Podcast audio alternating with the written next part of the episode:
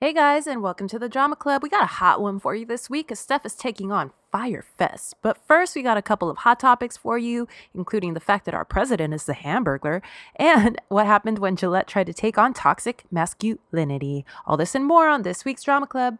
Only for the rule, baby.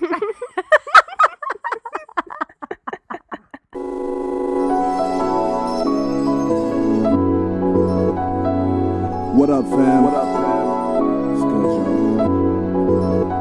Feels good, right? Right? yeah, I know it, dude. I know it, dude. And without further ado, uh, we broadcasting live from CA to NY. Check. I forgot to get water and I'm parched. Ooh, damn. You thirsty ass bitch. I'm thirsty as fuck. I used to say like Jose used to tell me that back Mhm. when thirsty was the slang of the Yeah. day. I used to be like, man, I'm thirsty, and he's be like, thirsty asshole. I I don't know some somewhere along the line my mom picked it up probably from me and now she'll be like oh yeah he's just being thirsty and I was like oh shit um, my brother said he- picks up a lot of slang from us, and like he doesn't really know how to use it. So Lisa was complaining the other day, like, why did you guys have to say the word bop? Your brother just goes around calling everything a bop. He doesn't even know what the What, fuck like, it means. like that car is a bop yeah, he's like, oh, that's a bop. That's a bo- oh, that was a bop. bop it do you remember that thing I used to want that so you did you have one? no I never had one I wanted it so bad pull it Spank it. Spank- Twist it. oh no I like that one That's a different one. That was on the black market. You know that somebody did send us an email via our website, which was cool, oh, Uh, that's cool. about Michael Jackson. No, I just saw Macaulay Culkin talk about him. Did you see that? Oh, no, I didn't. Oh, okay. Okay, so someone from, I think her name is Marcella. Yeah, Marcella sent us a message. She listened to our Michael Jackson episode and she's got thoughts. She says that she thinks that we just it, it was like one-sided like we only give it from the side of like the prosecution and like the the police she's she says that we should actually read a book called michael jackson conspiracy by aphrodite jones who talks about like the fact that evidence was allegedly planted and stuff I saw something that said that they had handed the. Remember, you told me that the second accuser, his fingerprints were on like a titty magazine or yeah something. yeah yeah yeah. There's con. There, I don't know if it's conspiracy or uh-huh. This has been proven, but that the police like handed it to him i i heard that a- too and then submitted it after the fact. right but you would think like fucking cops would know detectives not not a cop like a detective would know better if you want your case to hold up right like Right. you would eh, dot your t's and cross your well, no nope that's not it cross, your Cross t's your eyes and cro- dot your T's. cross your t's and dot your i's And about shit your like that right and shimmy Right. yeah Yeah. Um, I see like her point. yeah for sure And thank you for that criticism. Yeah, That's awesome. of course. That you're listening. Um, I think me and May were on the same page where we both think Michael's really complicated. hmm So, you know, that's why we try to tell the whole story, like his life and stuff, because I think it's important to see his childhood and everything. yeah for sure that just Wrong for him. what happened or didn't happen just didn't come out of fucking nowhere Right. Um, on the other hand, we always try to believe the accusers, right? Yeah. Victims, like we have to believe them, especially now, hmm I think in this climate, but but yeah, totally. I mean, yeah for sure he was he was found not guilty. That's Yeah. that's something. And then she also says uh, to look up what Corey Feldman says about him, which is true, but but I will say that Corey Feldman has kind of flip flopped sometimes. Like he said he was estranged from him for a while for whatever reason. He's never said why. And, Mhm. and where he was kind of saying like kind of some shitty things about him, but then after he died, he did sort of you know they, they were friends for a long time. So Right. and we we talk about that a lot like after deaths happen people uh, do want to see the good in in the people that they knew and people who they were close with so Yeah, totally. anyway so i just wanted to give a shout out to marcella for your email thank you for Yeah. emailing us Yeah, that's awesome. Love a good email. To whom it may concern. per my previous email Ooh, that's some shady shit. I just saw I like how everybody's like, that's the way you say fuck you in Corporate like- speak. yeah, but Yeah. um, somebody on Reddit the other day was like, I found the real fuck you to corporate speak. It's when you CC someone's manager on an email, Ooh. which I've had clients do that to me and it sucks. Uh, why would I you know, do that? Snitching. I don't know, and my manager's always on my side. Yeah, so that's fucking snitching. If Yeah, you, they let me don't tell like it. you something. If you don't think that the people in customer service or whatever it is that you're working with are just talking shit behind you, no matter like what you say, they will be talking shit about you. Like, did you see what that bitch said to me? Like, Yep. it, so just be chill. Yeah. That's the key to life. Just chill. Seriously. That's like your ultimate motto. You and uh, to everyone, especially Christina Aguilera, chill. I will snatch a bitch. Snatch a bitch. I just saw that Bridezillas is on Hulu and I was excited, but it's some fucking late season and it's Yeah, like they get like extra ratchet towards the end. right. To the point where it's kind of annoying.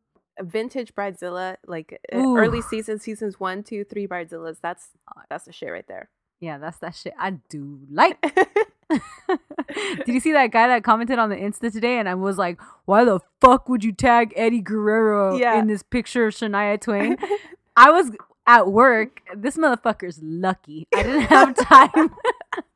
Because I was at work and at first I was like, well, motherfucker, if Yeah. you weren't actually just lurking on this single post, you would know that this podcast episode is actually also features a large piece on Chyna, the WWF wrestler who worked with Eddie Guerrero. You salty piece of shit. he's a professional wrestler that Yeah. guy I saw that. yeah so i know I kind of wanted to fight salty. with him. Yeah. So then, but I was actually busy, so I just responded, "You mad?" and Chef Polo the Bear liked it. yeah I that's was so like, "Hell yeah!" he responded though Yeah, he said no, Right, yeah. Like, no, I'm not mad. that's funny Whatever. You don't want to fight? You wrestler. I'm ready. I'm ready. steph is trying to join the wwe hall of fame Ooh, Dude, you know- mamacita. that was my that was my first screen name it was mamacita may Ooh, you thirsty ass bitch. How old are you? Um, when did AOL come out? When those free? Like you would get twenty hours for free or something. Let's not age ourselves. You got the disc in the mail. I got the shit? disc in the mail. Uh, Yeah. would cancel that shit after whenever it would expire, and then Yeah, like wait a month and then get get another one. Yup. Fuck yeah. That's what's up. Mamacita May. That's your nickname. That shit held the test of time, honestly. uh, so we got a hot topic. Service enterprises, like those engaged in production and distribution, are started by people who hope to make a profit by satisfying other people's needs and wants. Profit is the lifeblood of business. Did you see the thing about the Gillette ad? I mean, I saw that there was an ad, hmm and then I saw that people were getting mad about it, but I didn't know what is it about. Just tell me. it's like they put out an ad that was like, because you know Gillette, it's uh, shaving, it's, Razors, it's right? men, yeah, and it was like it was basically like men, you need to do better. We need to do better. We need to be better men. Like we our max uh, toxic masculinity is like a thing, and we we can and we should do better. And men Yeah. got fucking salty. No, they didn't. yeah, Oh my god, that's stupid. Then- What's wrong with that? and they showed like pictures of themselves like switching to another brand of razors and like throwing their razors in the trash. Oh and, my like, gosh, that's so stupid. so fucking stupid. that like periodic uproar after an ad like that, like Mhm. after the Colin Kaepernick ad when everybody was Yeah, throwing out their Nikes, yeah. is so fucking funny to me because you know damn well they're gonna go back to using Gillette Oh yeah, of course. in like a fucking heartbeat because stuff like that, especially like you find the one you like and then you're Yeah, not I'm shopping chicken. around for that shit. I'm telling you. Yeah, like when you find like the kind of razor you use. Yeah, bang bang, Venus switch- gang. I will not Yeah. be switching from a Venus razor for the rest of my life. Is there any other kind of fucking razor? Venus is all I use. That might be Gillette brand too. I'm not sure. I'm sure they're like a giant conglomerate. Once you get into like who owns those companies, you know Right. that like It never everybody ends. owns everybody. Pepsi yeah. just owns it. It's fucking Pepsi. yeah. Pepsi owns your ass and everything. You don't even know. Yeah, that's stupid. I told Joel the other day he got a pink jacket, like a windbreaker, and it Mhm. was like two tone pink. Yeah. It, it's cute, and I and he was wearing it, and I was like, "Oh, you don't have uh fragile masculinity," and he was Mm. like, "What?" And I was like, fragile masculinity? You've never heard that phrase? And he was like, no. What? he like, it took him forever to understand it. And Yeah. then he was like, oh, no, I'll wear pink. I don't care. yeah, hell yeah. I won't wear pink, but he could wear You know, I kidding. never really cared for pink, but now that my hair's pink, I just have to like kind of go all in on it. Yeah, that kind of works when you match like that. Yeah. I don't mind pink. It doesn't look so great on me though. Mm. I like purple. Hey, bang bang, purple gang. um, the president sent fucking. Uh, the Ah. president got fast food for. It's a college team, right? yeah, some college team won a national championship and they went to the White House as they usually do. Yep. And the president was like, "Well, we in a shutdown, so we can't we can't roll out the red carpet at the White House." Wait, is that partially why they went cheap like that? Yeah. Oh, I didn't even think about that. So I just thought he's a fucking piece of shit. No. so he was like, he's allegedly a billionaire, right? He- Allegedly, he was yeah. like, "Don't worry, guys. I got this. I'm gonna cater the the the dinner or the luncheon for these for these college kids." And he went all out.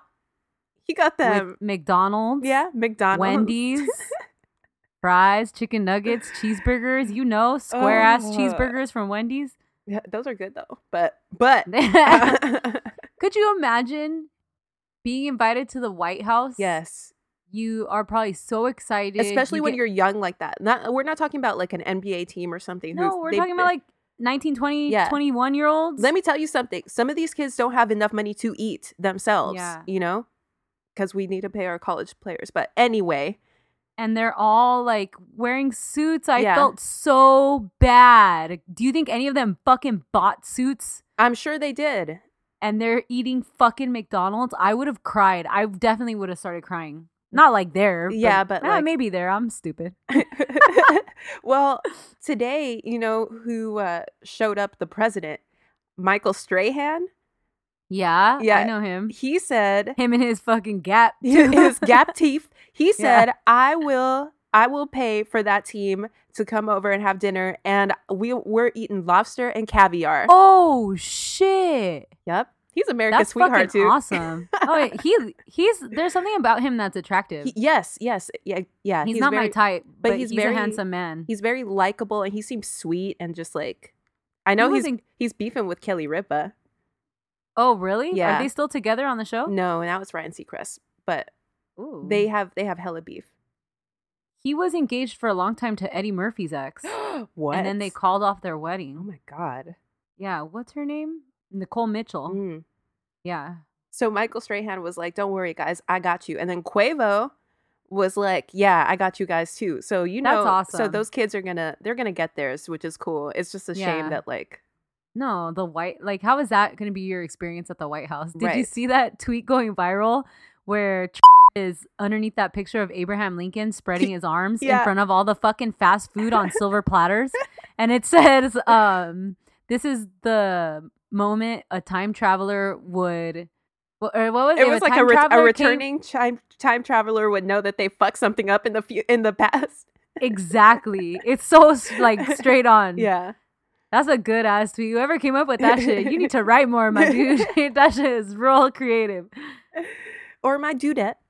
My dudette. I think it was a woman actually. Ooh, ooh, we made it. Yeah. Susan I also use dude in interchange changeably. If you haven't noticed, uh, if you haven't noticed, then this is the first episode of the podcast that you're listening yeah, to. we say dude all the fucking We call time. each other dude like every five seconds. Yeah, seriously. That's like yeah. The Dude Club. I'll say that shit in court. What's up, dude? dude. I didn't mean to say that like that, but no, dude, seriously. Um, so I went to a wedding on Saturday, Mm. and I, one of the bride's mutual friends is a girl who practices the same kind of law as me. hmm I know her through another mutual friend. But anyways, Mhm. we were both at the wedding, and she's like, she's real cool. She's super loud and stuff. I was in trial on Wednesday, no, on Tuesday, and she, I ran into her. She walks into the courtroom loud as fuck.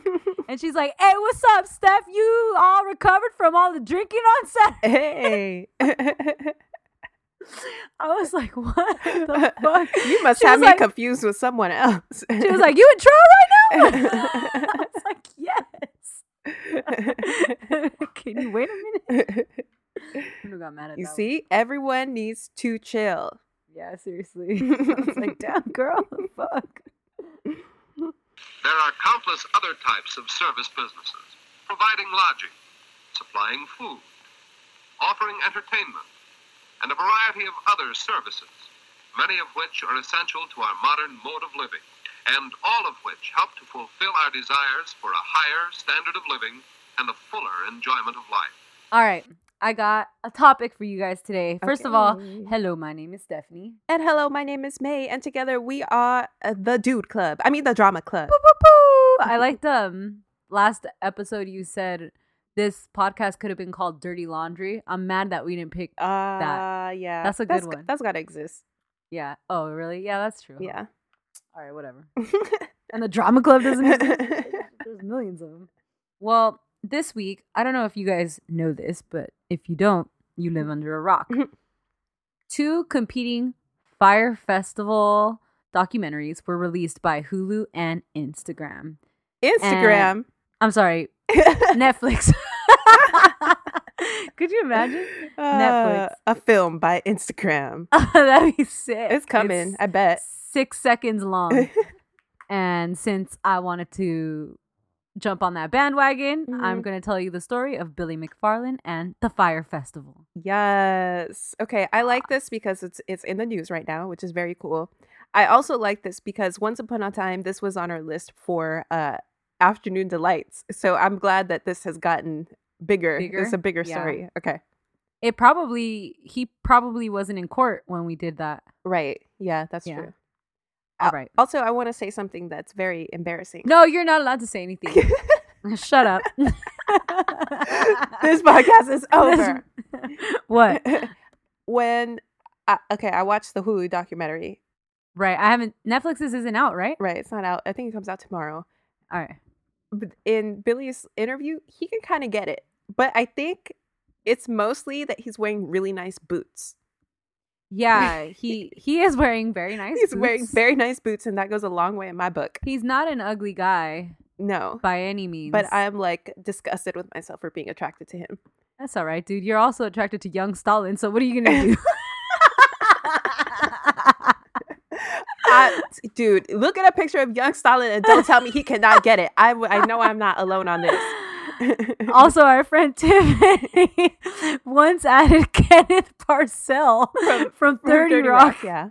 to the Who Could Get It list. So, Right. So to know, it, to each his own. whatever, whatever. what are you gonna do? All right, so Fyre Festival. This was a shit show of a scam Mhm. born in the minds of Brian McFarland and Ja Rule. when worlds collide. Before we get into the disaster itself, we got to gab about the disaster mastermind, M- Mr. Billy McFarland. Mhm. He was born in New York and raised in New Jersey, yada yada, who cares? Mhm. he likes to talk about his childhood and how he was like a natural born businessman. Mhm. Allegedly, someone broke a crayon in class one time and he started a company to fucking repair broken crayons when he was like five or something stupid like that. Sounds like the dumbest shit on the planet. How do you repair a crayon? Do you just heat exactly. And like, what are you like? You're down on crayons in kindergarten? like, come on, bro. That's Billy as told by Billy. I don't believe that story, but right. but that's what he says went Mhm, down. mhm. He briefly attended Bucknell University, but dropped out to pursue his entrepreneurship. Mhm. His first venture was the company Magnises, that was founded in August of 2013. It aimed to be an exclusive black card with social perks. I actually liked the idea of this. But I don't see how it was different from a lot of other credit cards. You know? Like a lot of the other high end credit cards. Yeah. Um, I just think it might have been cheaper than whatever your annual fee would be. Oh. That's my understanding. like a and probably maybe a lower threshold to enter. Like you, don't need to make X amount of money. or spend this much per year. Yeah, to qualify for it. Yeah, I mean, I I get that, but like Yeah. I use the shit out of my perks, and uh, they're like, Yeah. you know, Yeah. It works for you. yeah. I don't use credit cards because I'm a fucking um mob person from the 1940s. I like my, my I pay with my debit card everywhere. Like I don't- You're leave- if you pay with your debit card, you are leaving money on the table. I know, relax. um okay so what what this card did was it piggybacked off of your already main credit card and for a small fee added perks so you got access into clubs a magnises townhouse in the middle of manhattan Mhm. you got um, access to drivers discounts at certain spots invitation to like openings of different events and stuff like that Yeah. that's what it was marketed as Mhm.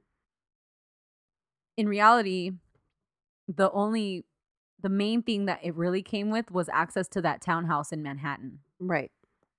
But the people who hung out there, like you thought you were gonna be like with this upper crust like group of Mhm. like sexy New Yorkers. No, it was like weird old alcoholics. and like fratty guys. yeah, like I think the girl said like guys who would join in a frat club after graduating college. Yeah, yeah, yeah. yeah. Yeah, for sure. And the other per- perks that were advertised allegedly didn't come through. hmm Billy was good at reaching out to and convincing investors to provide him funding at high levels because he was a really s- he's a smooth talker. And also, he's he's white. Yeah, he's very he's white. He's like he like he's like what you yeah. He's like, picture him in your mind if you haven't seen the documentary. That's exactly what he looks like.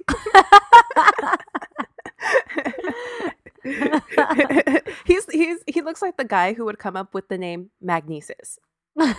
yes, exactly. Yeah. This famous investor, Aubrey McClendon, invested $500,000 in Magnises pretty early on. And Billy turned around and dropped that money on influencers and musician- musicians in mm. order to promote the card. Which that's not a bad marketing that's strategy. smart. That's That's yeah, smart. especially when this was going down, right? Like it was a few years ago.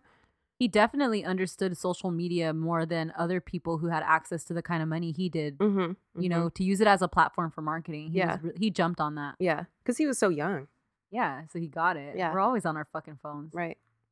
Um, so after he did that, the press jumped on this, right? Because now we have all these celebrities marketing this card, Mm-hmm. and they started doing stories about Billy and turned him into like this entrepreneurial youngster out on the scene, whatever, whatever. Billy meets Ja Rule right around this time, and Ja is looking for the next big thing. Mm-hmm. As Ashanti just doesn't have hits anymore, so it's like you know, so yeah, gotta move on. Murder Inc. is donezo. yeah, so- goodbye. yeah, what are we gonna do? Mhm. so he wants to get into business with Billy. So Ja starts promoting Magnises and he becomes like a joke title at the company, like creative head or some shit Mhm. like that. Lest we forget that Lady Gaga is creative director of like Polaroid or some shit. What? Yeah, I didn't know that. really. There's a famous. I think there's a famous tweet or something where Kanye. No, there's a famous interview where Kanye says something like, "Listen, I fuck with Lady Gaga, but what the fuck does she know about cameras?" also, does Polaroid need that? Like they're Polaroid. yeah, but it's know, like Kleenex, like right. you know, like the brand is like synonymous with that type of picture. Yeah, but you know, you never know.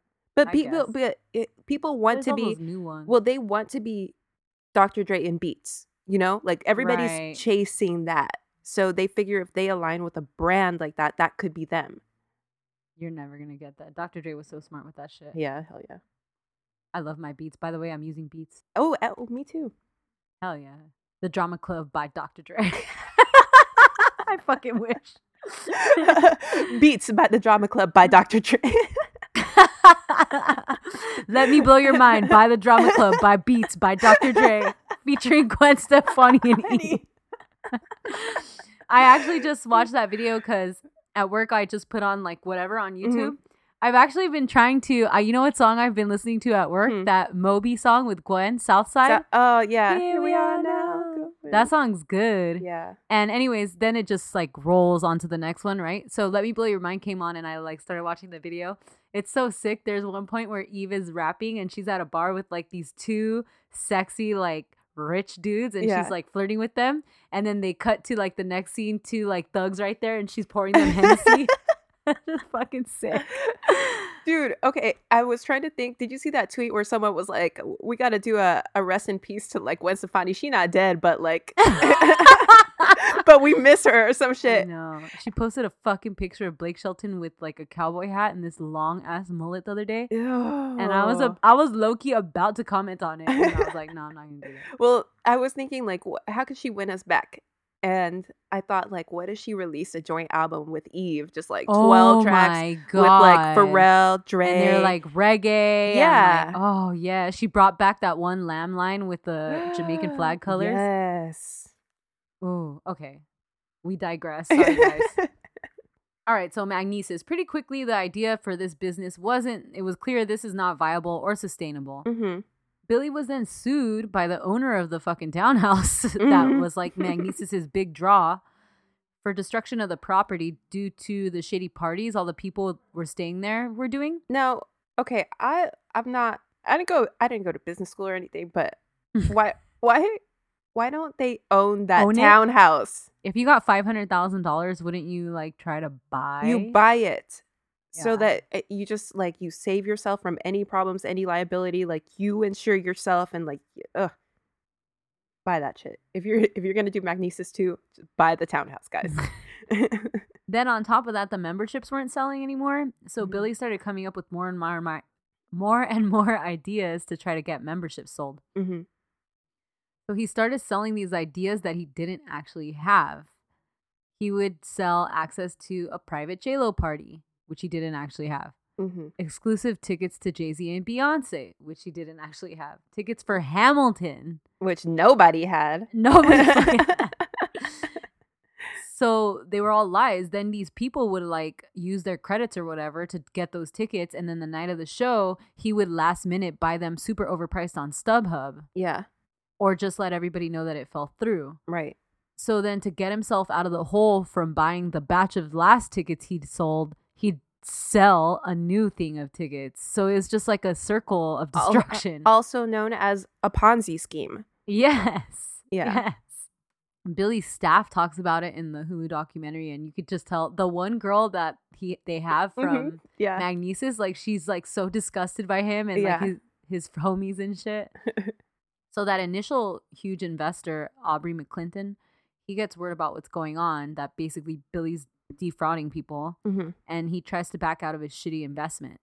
Then, out of nowhere, he was indicted for fraud himself, and the next day died in a suspicious fiery car crash. That was so.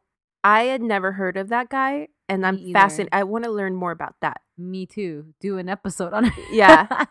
yeah. No, totally. Like at, when that happened, I was like writing for this, Uh huh. but I like quickly glanced at his Wikipedia and I was like, fuck, I gotta look at this later. Yeah. So at its peak, Magnises had about 5,000 members. Mhm. But Billy was out there saying they had hundreds of thousands of members, like Uh. everywhere he could. Mhm. So he he's a liar. Around this time, Billy meets Carola Jain, who's an investor and wife of some hedge fund dude. Mhm. She becomes a core investor in a side business idea that he had at the time for an app called Fyre and the Fyre Island slash festival. Mhm. His pitch was to have a festival on, on an island once a year with a creative hub on the island year round where models could shoot and musicians could record and shit. Again, not a bad idea. No, just bad execution. Yeah. This is like a gigantic idea, right? Like Yeah. the- and then on top of it, the app itself was supposed to allow you to book talent and influencers directly on your phone for private events. Mhm. Also, not a bad idea. Right. You know how many people in LA would do that shit? Yeah. Just uh, to flex for the gram. Yeah. All right. Okay. So, like I said, not a bad idea. But if if you have to buy the like, if you can't buy the townhouse, right? Buy the Buy the island. island. Yeah. I think he could buy the townhouse. He just also was living this like crazy lifestyle. Yeah. Okay. So McFarland then gets together with his homie Ja, who, as we know, wanted to do business with him, hmm and they founded Fyre Festival. And they announced in November 2016 that this gigantic festival on a private island owned once owned by Pablo Escobar, which for whatever dumbass reason is a Peop- selling point. Yeah, people were real into that for some reason. That is so fucking horrible, me. Hey, did you hear what happened at El Chapo's trial? Oh, that they said that the Mexican president was paid $100 million? Yeah. That shit's crazy. Yeah. I knew it. Of course. I- I, remember at the last season of Narcos when um Jose Angel whatever the Mhm, mhm. narco um with Diego Luna's Yeah. character that like fucking badass cop, he just offered him so much money that that fool couldn't walk away. Right. But the president though, and and Enrique of all people, he's like soft to me. Like, The Mexican president, man. ugh. yeah. so Hyder Hyder texted me about it, and I was like, "Do you think do you think it really happened though, or are they just talking shit?" He was like, "Oh, it definitely happened." I think it happened for sure. But he's Colombian, so he's he's seen everything, you know. yeah, yeah. So he was like, "Oh yeah, that happened." Uh, my dad has this crazy machete from El Salvador in the house. And I was like, why do you have this? Where did you get this? And he was like, in El Salvador. And I was like, how did you get it here? Yeah. And he was like, on the airplane. Oh. This shit was real Yeah. easy back in the day, my wow. dude. Anyways. All right. So, okay. So in November 2016, yes, it was going to be held in April 2017, which was in six months. Yeah.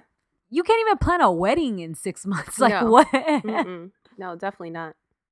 he took all the money he got from his initial investors and used it to shoot this wild commercial for this alleged festival of all festivals. hmm The models and influencers in the commercial included Bella Hadid, Emily Ratajkowski, Kendall Jenner, Hailey Baldwin, now Bieber, Elsa Hosk, Chanel Iman, Alessandra Ambrosio, Shanina Shaikh, etc., etc., Wow. etc., etc. Wow. It's Ev- like so many Everybody, people. all Everybody. like everybody who has like 10 million followers plus on Instagram. Yeah, imagine a The drama 17 year old's Instagram and everybody that they follow was Yeah. at that fucking island. Yeah. It was only later reported that everybody involved in those promos were paid to make their posts and they all broke federal law by failing to use the hashtag ad. Oh, I didn't know that. The only exception was Emily Ratajkowski. She did put hashtag ad. Okay. Once the video production was made, Fuck Jerry, the famous Instagram handle, was paid to set in and use their studio, Jerry Media, to market this fucking commercial hmm and this festival, like market it all. Their biggest selling point came in January when Kendall Jenner did a single post Instagram about the event and announced that Good Music would headline with a link to buy tickets. hmm So Isn't now that very vague still though? Because like good music, good music. Then Yeah, like who that could be good mu- anybody. yeah. it's alluding to Kanye, which is like I think what like everybody else would Right. think, you Right. know. But yeah, no, I'm with you. Hmm. So at this point, they're four months out, and now influencers are begging to go because all of the other influencers were already invited. Meanwhile, back on the island, who? Ja Rule? Party like a rock star. Fuck like a Oh. porn star. Yeah. Oh my God, May. I told Nate if I was ever at a party and some dude said that, I would throw my fucking drink in his face. what a fucking fuckboy ass. Yeah. Cheers. Toast. Your toast never has to be more than like one sentence, first of all. Unless you're a poet. Unless you're a poet. Yeah, if you're a poet, I'll listen to your long ass toast. And unless you're at like an event, but like just between homies at a party, like yeah, yeah. my cheers, let's get it. That's it. the fuck? Anyways, okay. Meanwhile, back on the island, nothing has been built. Mm-hmm. So now Billy started panicking because people are actually buying these fucking tickets to this festival Yeah. that he has nothing set up for. yeah. So Billy goes island shopping Yeah. because he he didn't actually have one for the festival. So then how was it owned once owned by Pablo Escobar? because he's a fucking liar. Like he just fucking lies. yeah. So You know who would make this sell? Sprinkle some Escobar on that shit. you know what else is hot? Cocaine. Sprinkle some cocaine on that island. So buying an island in February to host a fucking party in April is like fucking impossible. Yeah. So Yeah. this ain't a townhouse in Manhattan, you know? and you couldn't even do that shit right. I know. so eventually, the Bahamas gave him a permit for an event on a much smaller island, Great Exuma, that was partially old, owned by an old sandals resort. hmm It has an airport and one hotel, but the site itself was a complete gravel pit. Hey, you know that I've never wanted to go to a sandals resort. That's just not my vibe. But the the little commercials that they showed in that documentary kind of made me want to go to a sandals resort. I was like, oh, that's not bad. David went to one in Jamaica. That sounds like, you know, Yeah, uh, yeah. Yeah, I don't think I'd ever want to go to a sandals resort because they probably have the same kind of events like a cruise. yeah. like those cheesy little game shows and Right. shit like that. Which, hmm if you're on a cruise, you're on a cruise, so that's cool. But if you're just like at a location, I'd rather just be at a nice hotel. Yeah. Yeah. Okay, anyway, so yeah, so this place it just was like fucking concrete, had little rocks everywhere, nothing Mhm. like the commercial they shot, nothing like white sand and like hmm big open water, beautiful landscape. Right. And then in the meantime, anybody involved in event production was like, this is impossible. Like what this kid is trying to do is like fucking impossible. Like why is he even doing this? Yeah. With no experience staging an event like this, Billy began reaching out to companies that did. Mhm. However, he was allegedly taken back when they told him it would cost from 5 to 12 million dollars to stage in the time that he had promised. Yeah. But he is in he and his associates at Fyre believed that they could do it for far less. hmm So they continued with their plans under that assumption. You know what I think part of it was, which they don't talk about in the documentary? I bet they thought like they could take advantage of the island people. Like I bet they could be like, oh, we don't have to pay them that much or at all. uh-huh, You know? uh-huh, uh-huh. And they didn't. Just Yeah. spoiler alert. Yeah. They tried to do a lot of things themselves where possible, and Billy supposedly learned how to rent the main stage by doing a fucking Google search. Uh, wow. So that's the level of expertise he's bringing to this allegedly like once in a lifetime festival. Which, to be honest, I'm not super duper mad at because like that's how we learned to do this podcast. Like Google how to do a podcast. yeah, but we're not like we're gonna be Joe Rogan and Yeah, shit. you yeah, that's true. Like, yeah. So customers were promised accommodations in quote modern, eco-friendly geodesic domes, Mhm. whatever the fuck that means, and meals from celebrity chefs, exclusive dinners with artists, yacht rides, etc. Mhm. Also, contrary to the promotion, the festival site did not once belong to Pablo Escobar. Instead, workers in the Bahamas were busy preparing a point for the festival, scattering sand over the rocks and gravel, and improving a shady road to a nearby beach where they built some cabanas and installed some swings as fast as they can. Mhm. But the just for reference, the from where the concert was going to be held and the festival was going to be held, Mhm. the actual beach was 5 miles. So it's So how are people supposed to go back and forth? they're not they're it's fucking impossible, but he Yeah. made it seem like it's possible, you know? Yeah. Okay. 5,000 tickets had been sold at this point. Mhm. Fyre then hired a veteran event producer, Yaron Lavi, to take over production once they were like, yeah, we're in over our heads, Mhm. which they should have realized Did much they sooner. did they ever say how many people they expected or they wanted to be there? No. Okay, because I'm wondering like five. Let's say it's 5,000, 10,000, even twenty five thousand people. One, it's impossible at that island. But even if it was possible, how can you make back the twelve million dollars? You're not going to. Yeah. It's you're not. Mhm. So, and I'll get into that in a second. Okay. But so Yari asked to reschedule the event to November. Like he was like, you're not going to be able to do it by April. hmm Is that a good season? I haven't been to that. In the Bahamas, I think so actually, because Angelina went to um, St. Lucia in November, hmm and it was beautiful. Ah. Okay, so Fyre told him, no, like we're gonna do Mhm. it in the spring. So Yari said, then, well, first you're gonna have to abandon the plans you had for those villas and all the shit that you've been marketing because it's not gonna happen. hmm Instead, they erected FEMA tents to save time and money. Lavi advised Billy to make this clear to everybody who had already purchased tickets hmm and to everybody who was still like trying to purchase tickets. Otherwise, it would be damaging to their brand. Yeah. He says that the company, the Fyre company, assured him that they would be doing that and that a massive email was going to be sent out, but he's not sure if it was ever sent. And as we know, it was not. You know, I'm actually not super mad at the tents. Like, I think if it well, if that's what you're expecting, you know, like if yeah, it- but if you had rented like I've- a beachfront villa Yeah, yeah. and you got a FEMA tent, yeah, for sure. But Yeah. like if it was marketed as sort of like beach camping, hmm you know, like and you No, showed up and those were those tents, like I'd be like, oh, okay. Yeah, me too. Not that I would ever go like beach camping, but um, I went beach camping in Malibu with my family one time when I was little, and I had a lot of fun. really, that's yeah, but I was little. Yeah. In over their heads and disorganized, additional event producers were brought on board one month and a half out. Mm. At this point, people are working day and night. The Bahamians indicate that they were sleeping around three hours a night, working an average of 18 to 21 hours per day. Nope. Billy is being warned that he needs to cancel this shit because it's not going to be ready. hmm Ja Rule then visits the island about a month out and he sees the conditions. However, Billy says he was the one in charge of the festival and he was the one that decided to keep it going. I wonder why Billy protects Ja Rule, Loyalty. I guess.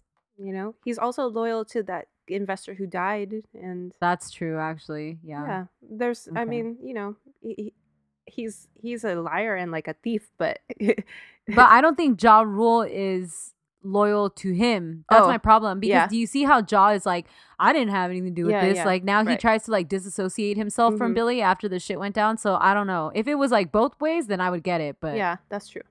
anyways. So the event never got canceled. The story then kept getting bigger because they had planted all those seeds earlier with all the celebrities and shit. hmm So people were busy buying general admission passes to this shit. Billy at this point realizes, like how May was saying, even if we sell 50,000 general admission passes at like $1,000 per pass, hmm you're not going to make even close to what you're spending. Right. So he- what he did was he went on their website and he had them change general admission tickets to say sold out, and they weren't. hmm And then they only posted villas and VIP passes for sale, including packages for up to $250,000. I wonder who bought that. But those villas did not exist. It's almost like Billy just believed that they would somehow appear because he was just selling. He was just selling this to pay off the production and stage guys. Like he was just trying to keep afloat. Yeah. He's like constantly playing catch up. hmm Because that's been working for him for years. He, Yeah. you know, buy buy the Beyonce tickets, use the Hamilton tickets to pay for the Beyonce tickets, use the Super Bowl tickets to pay for the Hamilton tickets. Like now, it's like eh, he thinks he can do this forever. but it's on like a gigantic scale. Yeah. That's gonna get him in so much more trouble than fucking Beyonce tickets. Yeah. Um, when they were talking about like when they start going through this spiral in the documentary, I literally felt myself tense up. Like, if I I couldn't even do this one time around, like play Yeah. catch up once, I Yeah, would have a goddamn panic attack. Like, I am not that kind of person. Like, I can't believe somebody could on this level do this hmm and just like sleep and like be all happy and shit. As Yeah, fuck. right.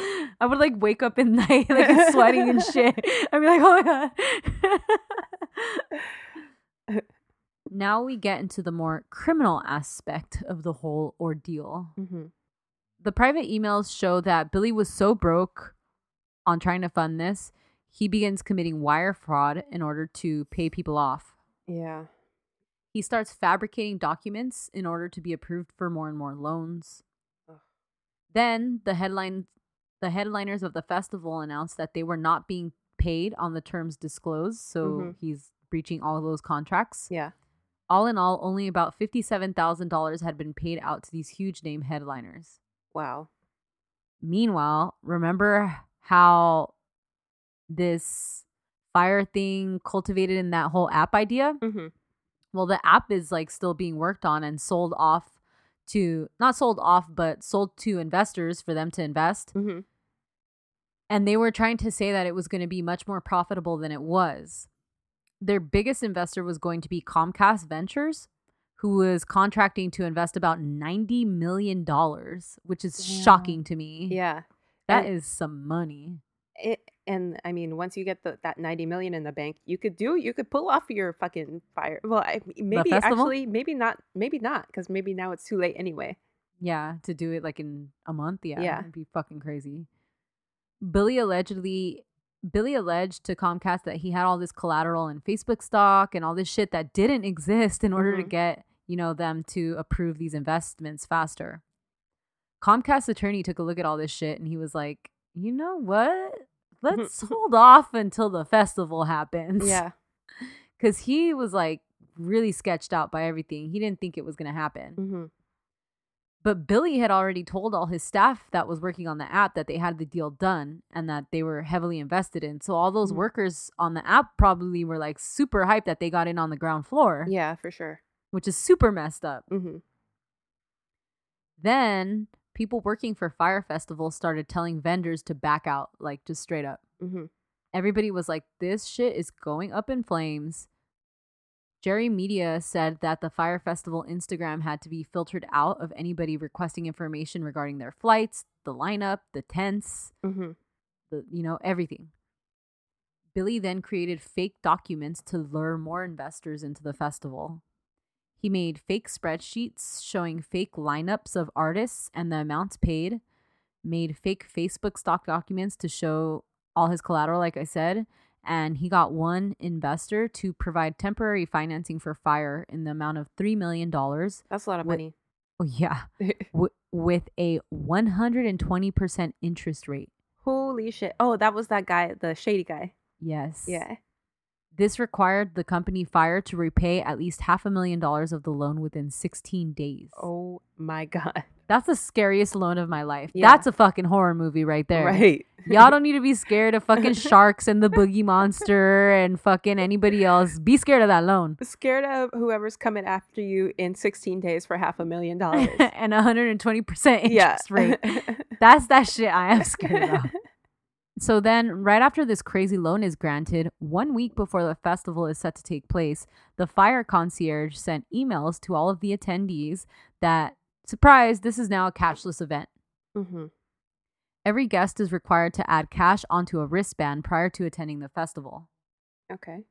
Billy, who signed off on, signed the email, suggested that they upload 300 to $500 for every day they planned to attend.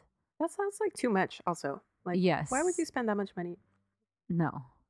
Okay. 100 max, I think. Yeah, maybe. 80. 40, fuck it. According to a lawsuit later filed by Burnham, 40% of this money was then used to pay off the short short-term loan. yeah. They made around 5 million from that little scheme that he put together. Ugh. Back on the island, dot, dot, dot, the cops started shutting shit down. yeah. Good. one week before the festival because Billy and Fyre was not paying their contracting fees and they had not paid their customs bills. Oh, you can't you can't fuck with the government's money. Mm. The Fuck Jerry team, meanwhile, is still posting for them on Instagram one week before the festival when literally everybody knew that this 100% was not going to be able to happen. Mm-hmm. It was chaos and anarchy, and staff started having panic attacks. Every attendee was emailed Thursday morning, letting them know, quote, there may be trucks around as there are some last minute things coming together. That's an understatement. That's the understatement of the century right there. right, right. the day of the event, Friday morning, Blink 182 issues a statement that they're backing out of the festival. So now it's here. Fucking Fyre Festival dates have arrived and everything is in shambles. Mm-hmm. The first arrivals were shipped to a separate resort at another part of the island. They were told, we're going to do this side, like, welcome party. Yeah. And they're also being told, you know, the festival's just not quite open yet, but everybody started getting pretty antsy at that side party because they want to get to their accommodations. They want their luggage. Mhm. They've been traveling all day. Right. I get that. Me too. The later arrivers were packed into a yellow school bus and taken to the gravel pit. Here They it is, paradise. oh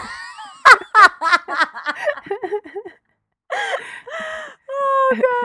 They got lays like yeah. Welcome. They saw the entrance and it's like just a bunch of fucking gravel parking lot.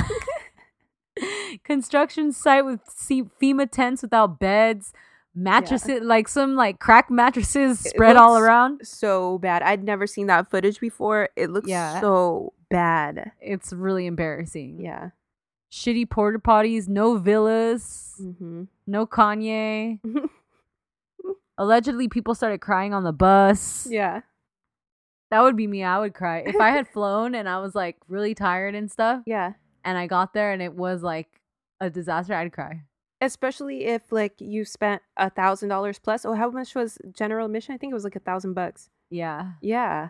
Fuck. The first night, a group of local musicians took the stage and they played for a few hours. they were the only act to perform all of Fyre Festival. That's dope. That's a the- that, that's like I would want to go their- down as the only act that played Fyre. That's awesome. Was it like it was a steel drum, wasn't it? I hope so. For the life of me, I couldn't find the name of the band. I tried. After Blink 182 backed out, most of the other mostly everybody was already not coming to this shit. Like they weren't getting paid. They were like, "Yeah, we're not going." Mhm. But some of the other people that had actually booked tickets and stuff, they just basically didn't get on the plane. yeah. They were like, "This is a shit show." No. On top of everything, the medical personnel had backed out a few days prior, hmm so they were lacking medical team and security guards. Nope. That's recipe for disaster. Yep. Everyone in attendance is now freaking out. No one had rooms. No one knew where their luggage was. hmm No one knew where they were going to be sleeping. Seemingly, there's no fucking festival going on. Yeah. There were lines of thousands of people asking for additional information at the information house. And the staff of Fyre was doing their best, assigning tents to people as best they could. And they got through around 400 people when our boy, Billy, decided to stand up on a table in front of this big ass line and tell everybody just go find a tent. wow. So he basically undid all the work that his staff tried to put together and caused fucking chaos because now everybody's just running. yeah, trying to claim a tent. Mine. Yeah, that's just not gonna work. Hell no. Other people had rented houses as part of their packages, or like their package came with like a, a house. Mhm. And Billy says they they lost the keys. Mhm. so they didn't get their houses. Yeah, that Could was the most ridiculous part of the documentary. I think Yeah. when they tried to make him answer for it. He's so like confident in his lies. Yeah, It's to the it's like Trump where like Mhm. you think he must believe it, right? yeah, it's pathological. Yeah. Shipping containers finally showed up with everyone's luggage, and people are literally just throwing that shit out onto the concrete. There was no coordination, no structure. Everybody was just like standing in front, waiting for their luggage to be thrown to the ground. I wonder how many people had their shit stolen because, like, Right? when it's Oh, crazy yeah. like that, you just, oh yeah, this is my bag. Oh, and Yeah. this one, and this one. Yeah. Yeah. Yeah. That Louis one's mine. Yep. sure. At the same time, Billy's lawyers are now issuing cease and desist letters to anybody who's posting on Twitter or Instagram about the bad conditions of the event, saying that they would be sued. That's crazy to me Yeah. because, like, uh, they know what's happening. How is Yeah. this? How is it slanderous or like deceptive in any way? Just to say like a shit show is happening when everyone can see that a shit show is happening. You know what's funny is like I remember the day that this went down, like the Fyre, the first day, Mhm. and everything started going viral on social media. I remember being on Twitter like hashtag Fyre Festival, trying to find more and more shit, Yeah, and like too. the same ass picture kept coming up hmm of that one sad cheese on white bread sandwich? Yeah. sandwich. Yeah. and I kept thinking like, damn, why aren't people posting more pictures? Yeah, me too. Now I know why. I think that I remember I remember it going down because uh when Blink 182 pulled out, that's when I started paying attention. That's Mhm. when I was like, "Oh, okay, what's going on here?" And Mhm. yeah. then I saw that sandwich. That's what really shocked me. I was like, "What? somebody somebody call the authorities." people are being served this. this is not a sandwich. So everybody runs to the airport to try to go home. Not like literally, but like, you Mhm. know. yeah. But everybody's like faded because they did have a bunch of alcohol on the island. Yeah. So everyone's faded, drunk, and high and hard to deal with. Like the Bahamian airport was having trouble with all these people. Yeah. The first flight back to Miami boarded at 1:30 in the morning and it got delayed for hours due to issues with the manifest because they were counting more people than they had sold tickets to. Yeah. It was canceled after sunrise Wow. and passengers were then locked into the airport terminal without access to food or water and no air conditioning. No. One passenger says that at least one person passed out from the heat, also combination probably drugs and or alcohol, but that's just speculation on my part. Yeah. The flight eventually left Exuma that morning, and more and more charter flights to Miami departed Exuma throughout that second day now, because now Mhm. we're into Saturday. So now for sure, no new people are showing up at the island. It's all people just trying to get off the island. Yeah. No, Okay. Everybody's just like, get me out of this island. Mhm. By the beginning of Saturday morning, Fyre sent an email saying, quote, We got off to a bad start on day one. day two is going to be awesome. Could you imagine? oh God. Would you go back? Like if you got off the island? No. well, they said I'd go to awesome. Sandals. then the media started having a fucking field day with this shit. This shit went like when it was going down at night, it was going viral already. yeah. Yeah. But the next day it was everywhere. Then the grown-ups found out what was happening. Yeah, because it was on like CNN. It Yeah. was like on all the night talk shows. Everybody loves making fun of the kids too, because it's like, you know, this is a festival that was targeted towards rich people. Yeah. So it's like, you know, whatever. You're like, they're like making fun of rich people. It seems Mhm. harmless, you know? Rich millennials, which is like yeah, rich millennials. yeah. That's a that's a good target. By the way, millennial shit talk is so washed. Yep. Ja Rule. If you didn't know, we're millennials, but Yeah. ja Rule has kind of been silent about the whole thing up to this point, but Mhm. then he starts treading back his involvement in any way. And like I said, basically to date, Ja Rule has minimized his involvement. Where in the beginning he was like screaming Yeah. about doing business with Billy Mhm. and the Fyre app and stuff. and how revolutionary it was going to be. And, yeah. Right. He then tweeted, quote, It was not a scam and this is not my fault. Mm. Following the event. That's it. Wow. Fyre Festival posted a statement on their website saying everything was out of their control and they're trying to get everyone off the island and home safely. The festival is postponed Mm. And they'll keep everyone posted. News organizations started comparing the chaos to Lord of the Flies and the Hunger Games. They're not wrong. I know. Bella Hadid was the only model and influencer to acknowledge the event and apologize for participating in its promotion. Mm. Then, guess what our boy Billy did? what? Two weeks later, he decides he's a movie producer. Ah, okay. He wanted to do a recovery documentary. All right. So he Venmos a filmmaker $1,000 to fly to, fly to his penthouse in my, Manhattan. Okay. They got on a flight to the Bahamas to try and recover as much as possible in order to pay people back. The Bahamas then announced mid flight that they would be seizing all of Fyre Festival's items as they had failed to pay customs. There you go. You can't fight the uh, government. Where where is that Fyre Fyre Festival merch now? Is it Right? like is it like when they send the loser of like the NBA championship or the Super Bowl like those t-shirts when they send Yeah, those to Africa and shit? yeah, like everybody in the Bahamas got a little FEMA tent in their backyard now. Yeah. Yeah. Then they flew back to LA to meet with Ja Rule, and one month after this fucking shit show, Ja Rule and Billy came up with and announced a plan for Fyre Festival 2018. Wow. Who the fuck is gonna buy tickets to that? Like, how dumb are you? On May 1st, 2017, Fyre Festival organizers Billy McFarland and Ja Rule were sued for 100 million in damages in a class action Wow. lawsuit in relation to the failed Fyre Festival, which left attendees stranded on the island without basic provisions by our friend and super lawyer Mark Geragos. Wow. The lawsuit alleges fraud, breach of contract.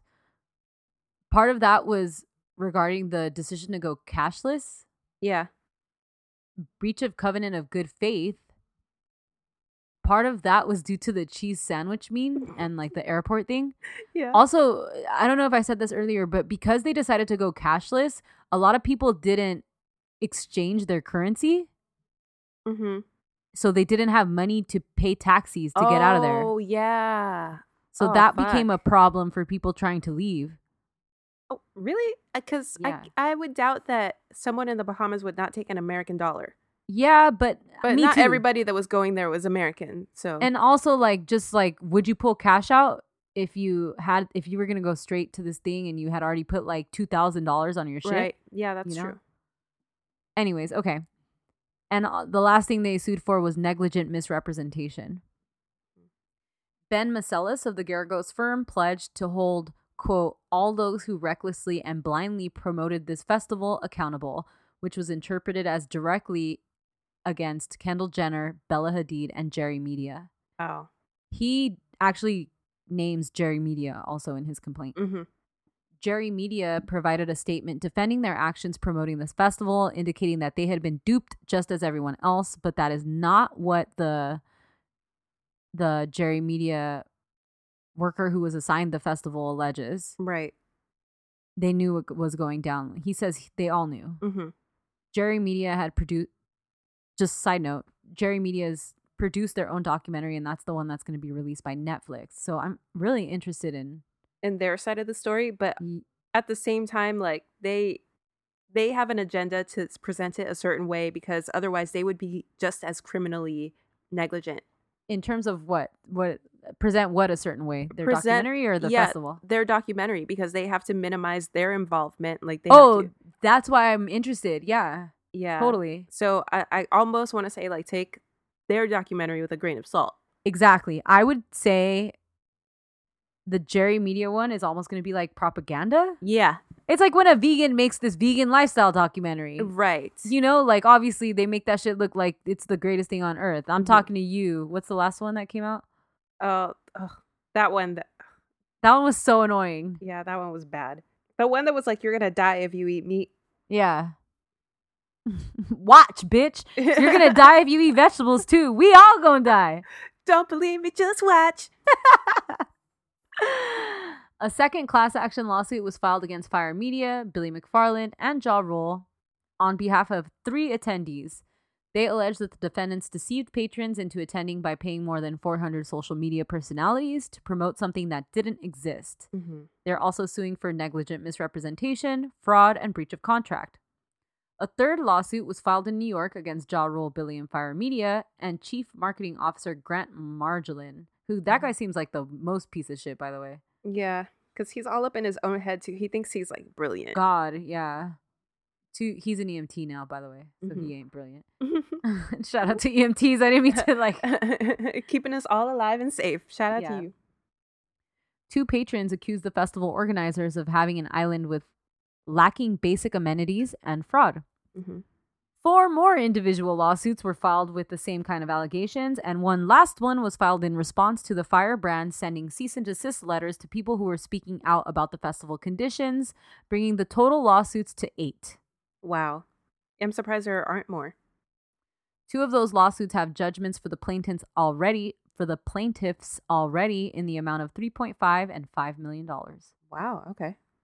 Billy was immediately put under investigation by the FBI for mail fraud, wire fraud, and securities fraud. Hmm. In addition, six federal and four individual lawsuits were filed in relation to this scheme directly against Billy. McFarland was arrested by federal agents on June 30th, 2017, and charged with wire fraud in relation to Fyre and the Fyre Festival. Mm-hmm. He was released on $300,000 bail on July 1st. McFarland faced up to four years and nine months under U.S. sentencing guidelines. The judge said when she t- sentenced him, Mc- Billy's career showed a pattern of deception and overpromising luxury experiences that were never real or delivered. I thought that was good. Yeah, that's pretty good. In July 2017, McFarland was represented by a public defender at a bail hearing after his previous legal team, quote, had not been paid enough to continue to represent him. Oh, Could you imagine a multimillionaire being represented by your public defender? yeah. That's wild. That's That is not what a public defender's for. Well, sometimes it does happen though, like when those when like a rich ass person goes to jail because they the jury says they're guilty, right? And Mhm. then they do like um they appeal and like in their appeal sometimes they have like public defenders because they use all their money like to fight the first case. Oh, that makes sense. Yeah. I, one of my friends is a criminal attorney, and I was asking him like how he likes because he runs his own firm. I was like, "Do your clients pay?" Like, because in immigration that was like a huge thing. Like a lot of the clients Mhm. just don't pay, you know. But then you feel bad, so you just keep doing the work. Mhm. But it's kind of like a double edged sword because Yeah. you know it's Yeah. hard anyways so he was telling me that no like they they always pay like because they have to pay a retainer just to get him Mm-hmm.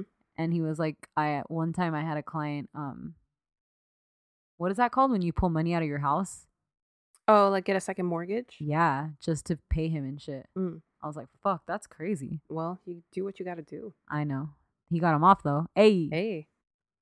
Lost the Anyways. house, but hey but you free free to be homeless congrats all right McFarland later Mc, uh, billy later hired the private firm Boies Schiller and Flexner as his representatives Mhm. So he was out on bail and he was not groveling.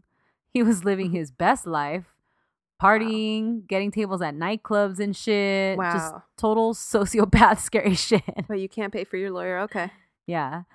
Then people who had purchased tickets to Fyre Festival started getting odd emails for the sale of private shows, concerts, fashion shows, and exclusive parties. hmm It later came out that this was Billy. Billy Mhm. was doing this to keep defrauding people while he was out on bail, Oh, just wow. just to be able to sustain his own lifestyle. Got to pay for that bottle service. So he just went right back to scamming and exploiting people, which Mhm. If you're out on bail, could you just please not commit any fucking crimes? Like that is the worst thing. Yeah. But he's a compulsive liar. I think so in the documentary, and I thought this was really good. They call him a con artist, hmm which he totally right. Yeah, for sure. And that they had the uh, psychologist who was there saying, you know, he's definitely he has like psychopathic tendencies. Yeah, And yeah, totally all the all of the above. Con artist, psychopath. which that's like the scariest Yeah. type of Mhm. person because he's seemingly normal Yeah. and he's fun and charming and handsome and Mhm. personable. Has nice ass boots. I mean, Yeah. God. he gets people to trust him by fabricating these elaborate explanations that at the end of the day don't make sense. Yeah. And like May was saying, the people of the Bahamas suffered extensively due to the Fyre Festival mess. hmm Thousands of Bahamian workers worked, like I said, 18 to 21 hours a day, and they are still not paid by the Fyre Festival. In March 2018, McFarland pleaded guilty to two counts of wire fraud in federal court in Manhattan, New York, and admitted to using face- fake documents to attract over 100 investors to put forth more than $26 million into his company. Mm. He agreed to forfeit over $26 million and was charged with selling fraudulent tickets to events such as the Met Gala, Burning Man, and Coachella while out on bail because he's an I- idiot. Yeah. They don't sell tickets to the fucking Met Gala. On October 11th, 2018, McFarland was sentenced to six years in federal prison. He is currently serving his sentence at Federal Correctional Institution, Otisville, New York. Good luck with that, my guy. Good luck with that, guys. And that is the story of the shit show that is Fyre Festival. Ah, good job, Steph. That was better than the documentary. hey, documentary plus. no, it's just, it's like a really good story. It has so many layers, and I like stories about cons, like Me especially too. big cons like this. Me How do you- too. how did you expect to pull this off, my dude? Yeah. How big is your ego? Yeah, I just I wonder what his end game was. What there was no way it was gonna end well.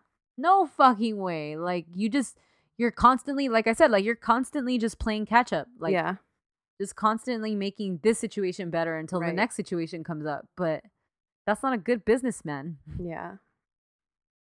Mm-mm. And Ja Rule walking the streets.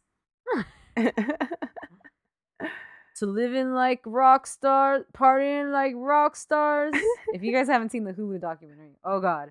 Yeah, watches. He good. makes the same speech like three times. We'll uh we'll update you if and when we watch the Netflix one. Yeah, definitely. All right, guys. Well, that was this week's drama club. Thanks for listening. Hit us up on Instagram and Twitter at Drama Club Pod.